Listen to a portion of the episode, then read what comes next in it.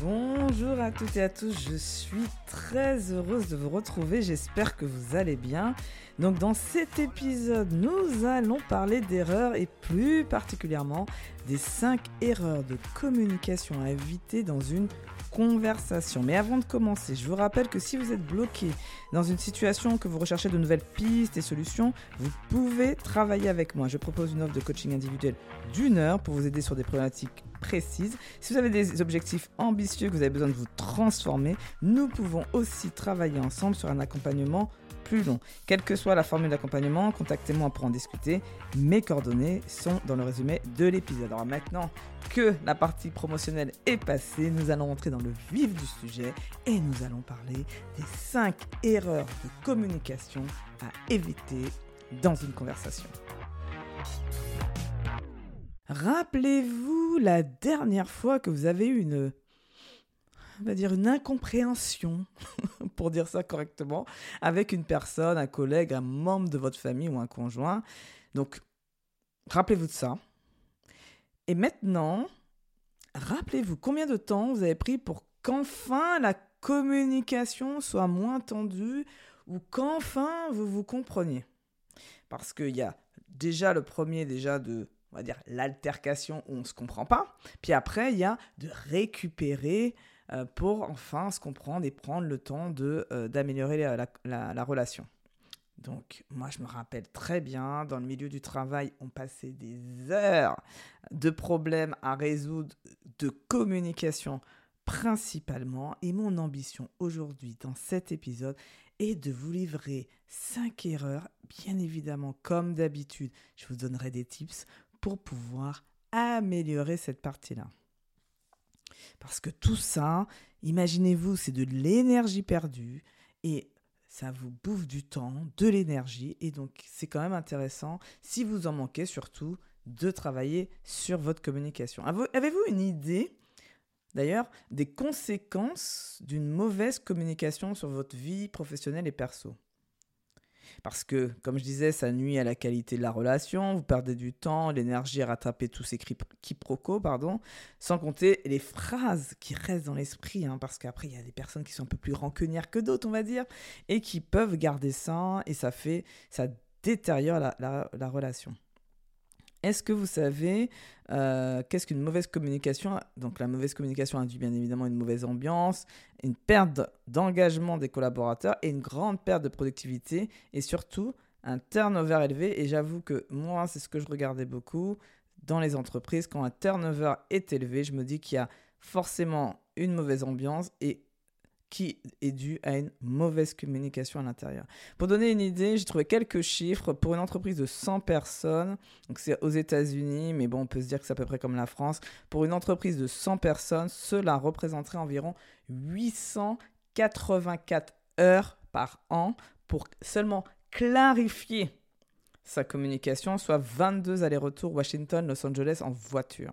Et selon Vocoli, une mauvaise communication interne engendrer une baisse de la productivité des salariés estimée à 26 041 dollars en moyenne par employé et par an, soit le prix d'une voiture neuve. Donc, ça vaut quand même le coup que ce vous soyez dirigeant. Je pense que en, dirigeant, euh, vous allez vite comprendre que c'est quand même un coût important. Mais même pour les salariés et euh, les entrepreneurs, vous voyez bien que vous allez aussi gagner vous-même de la productivité, vous-même de l'énergie à travailler sur votre communication.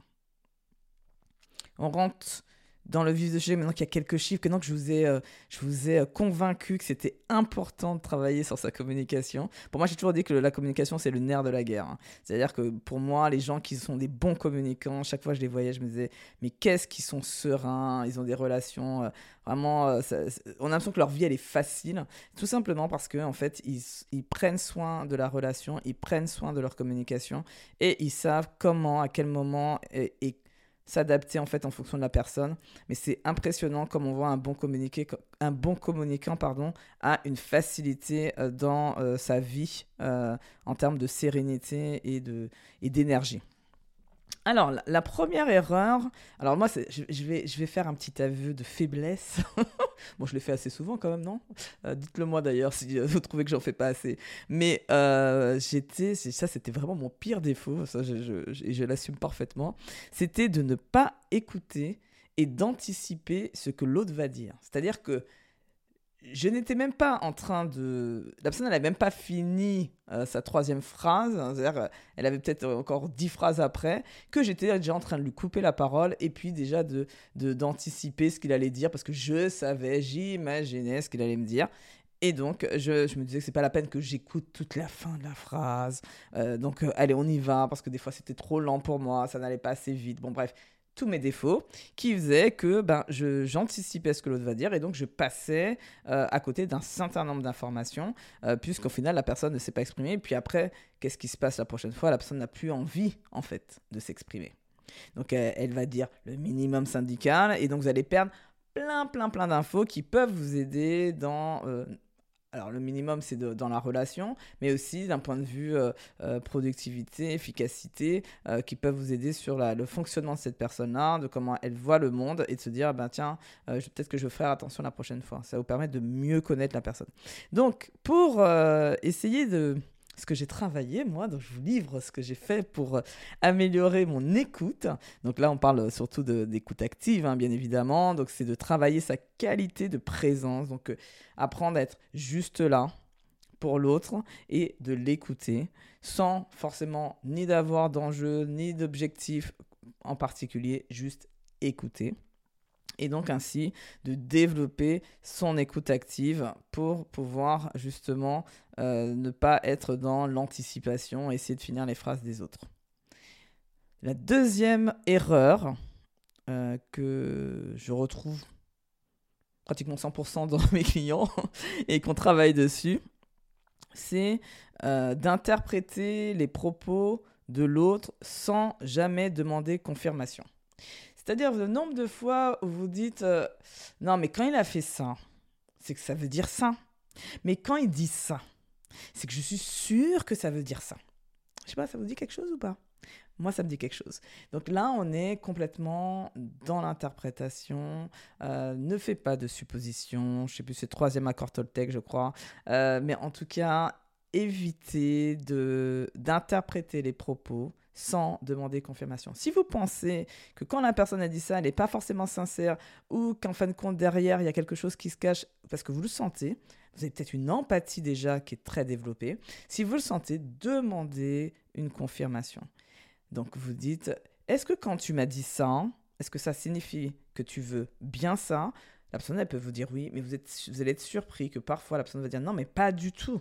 Ce n'est pas ce que j'ai voulu dire. Et donc là, vous vous rendez compte que vous allez avoir la bonne information, le bon niveau d'information grâce juste au fait que vous demandez une confirmation.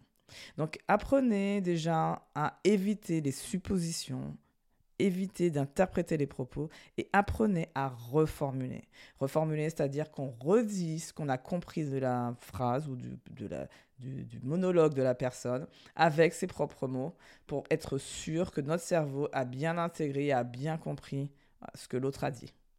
Donc ça, c'est la deuxième erreur avec ma petite astuce. La troisième erreur est de ne pas utiliser les silences et de monopoliser la parole. Nombre de personnes, on dit à chaque fois, elles s'écoutent parler, mais nous sommes tous dedans nous faisons tous, à part peut-être des introvertis très réservés et très timides, qui peuvent peut-être, eux, de, justement, une capacité de silence qui est impressionnante. Mais euh, là, euh, généralement, euh, beaucoup, la plupart des gens déjà parlent. Alors, les extravertis, je vous dis même pas ce que c'est. C'est que le silence, déjà, ça nous fait peur. On est très mal à l'aise avec le silence. Donc, on essaie de meubler de, tout de suite. Donc, on voit un silence dans une conversation, on est mal à l'aise et on essaie de meubler. Donc, à ce moment-là, parce que le silence vous gêne, vous êtes, dans une situation dans laquelle vous pouvez monopoliser la parole. Et donc, ça peut être compliqué pour les autres aussi euh, d'intervenir.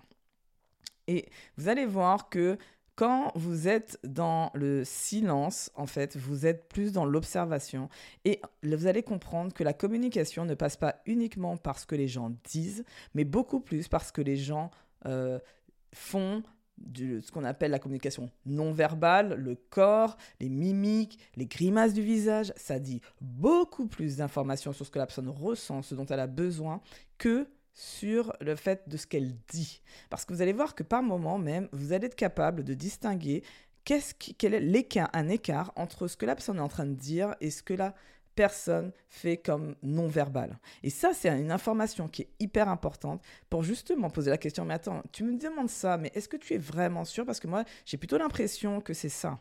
Et là, vous rentrez dans... Euh, j'essaie, j'ai une, une, supposition, une, une, pardon, une hypothèse, et donc j'essaye de comprendre si c'est bien ça. Donc, moi, seul conseil que j'ai pour... Euh, le fait que si vous n'utilisez pas assez les silences, c'est déjà de prendre conscience de, du pouvoir des silences, du silence, parce que le silence est un pouvoir. Les meilleurs coachs sont pour moi des coachs qui parlent peu et de éviter de monopoliser, pardon, la parole. La seule façon de le faire, c'est juste d'apprendre à se taire. Il n'y a pas 10 000 solutions en fait. Donc euh, ça, j'ai appris à me taire. Donc euh, le seul conseil que je peux vous donner par rapport à ça, c'est d'apprendre à se taire. Pour la quatrième erreur, c'est qui est souvent euh, compliqué parce que des fois on dit oui, mais moi je veux être complètement dans la transparence, je veux dire toutes les informations, mais ne pas transmettre la juste information au beau moment, c'est un problème. Parfois, on peut faire une communication, donner une information trop tôt par rapport à la personne où elle en est, et donc ça peut faire créer en fait des, des problèmes. Des fois, c'est trop tard parce que en fait, on a euh, la personne elle a appris par des bruits de couloir que telle telle, chose qui la concernait euh, est arrivée dans ses oreilles. Donc en fait, c'est toujours de trouver à quel moment je donne l'information, pas trop tôt et pas trop tard. Et ça, pour ça, c'est d'apprendre à développer des vraies stratégies de communication. Quelle est mon intention quand je vais communiquer? Pourquoi il est important que la personne le sache? Parce que ça risque et d'anticiper tous les risques potentiels qui sont liés à une communication qui est trop tardive ou une communication qui est trop tôt. Donc ça, c'est pour moi un point important qui n'est pas facile. C'est avec l'expérience aussi qu'on arrive à l'acquérir, mais c'est de, développer des stratégies de communication. Et ça, typiquement, ce sont des points que je peux vous aider en une heure, de savoir à quel moment vous faites, euh, vous devez communiquer la bonne information au bon moment à vos collaborateurs ou à un membre de votre équipe. La cinquième erreur et dernière erreur, c'est de ne pas être concis et de ne pas transmettre le bon niveau d'information. On a une quantité d'informations qui est hallucinante au quotidien. Les gens nous disent, mais tu, tu le sais puisque je t'ai envoyé le mail telle date. Mais non, bien sûr que non, je ne le sais pas. Parce que si vous regardez ma boîte mail, je reçois je ne sais pas combien de mails. Et même si je lisais tous les mails, je les lis en diagonale parce que j'ai pas le temps forcément d'y consacrer du temps à lire chaque mail, à chaque phrase et d'essayer de comprendre parce que des fois, en fonction de la personne qui écrit, c'est plus ou moins facile à comprendre et plus, plus ou moins facile à lire. Donc, quand vous avez une information à donner, surtout par mail, donnez-la de manière très concise et transmettez exactement l'information que vous voulez donner. Qu'est-ce que je veux que l'autre sache? Qu'est-ce que je veux que la personne retienne? Quel message je veux que l'autre ait à ce moment-là? Et donc, synthétiser, essayez de ne pas trop vous étaler surtout si c'est un message important et que pour vous, c'est important que la personne le sache. Donc, la Cinquième et dernière erreur, c'est de ne pas être concis et de ne pas transmettre le bon niveau d'information. Donc développez votre capacité de synthèse et surtout transmettez l'information et uniquement l'information dont l'autre a réellement besoin. Si vous voulez aller plus loin dans cette partie communication, je vous invite à écouter donc deux épisodes. L'épisode 62 qui était comment adapter sa communication à chaque collaborateur et l'épisode 55 qui sont les 5 astuces pour une meilleure ambiance au travail. Je mettrai ces deux numéros dans, avec le lien dans, dans le résumé de l'épisode. Je récapitule avant de se quitter, puisque ça y est, c'est la fin, on se quitte. Je sais, vous êtes triste, je sais, je sais. Euh, en tout cas, les cinq, un petit récap rapide. Les cinq erreurs, ne pas écouter et anticiper ce que l'autre va dire. Le deuxième et la deuxième erreur, c'est d'interpréter les propos sans demander confirmation. La troisième erreur est de ne pas utiliser les silences et monopoliser la parole. La quatrième erreur est de ne pas transmettre la juste information au bon moment. Et la cinquième erreur, c'est de ne pas être concis et ne pas transmettre le bon niveau d'information. En tout cas, je vous remercie d'être resté jusqu'à la fin. Je vous rappelle que si vous avez besoin d'être accompagné pour atteindre vos objectifs ambitieux, si vous recherchez de nouvelles pistes de réflexion pour prendre vos décisions, nous pouvons travailler ensemble. N'hésitez donc pardon, pas à me contacter si vous êtes intéressé, soit par l'offre de coaching d'une heure pour une problématique précise par l'offre d'accompagnement dont nous définissons la durée en fonction de vos besoins. Les informations sont dans les résumés de l'épisode. Et avant de se quitter, juste une dernière petite demande à vous faire pour ceux qui écoutent sur Apple Podcast ou Spotify. Pourriez-vous, s'il vous plaît, laisser une note? Il m'en manque des notes. S'il vous plaît, mettez une note et un commentaire, euh, si possible, sur Apple Podcast. Et pour les autres, pensez simplement à transférer un maximum de personnes si l'épisode vous a plu, parce que ça m'aidera énormément à garder à maintenir ce podcast. Surtout, prenez soin de vous et à la semaine prochaine.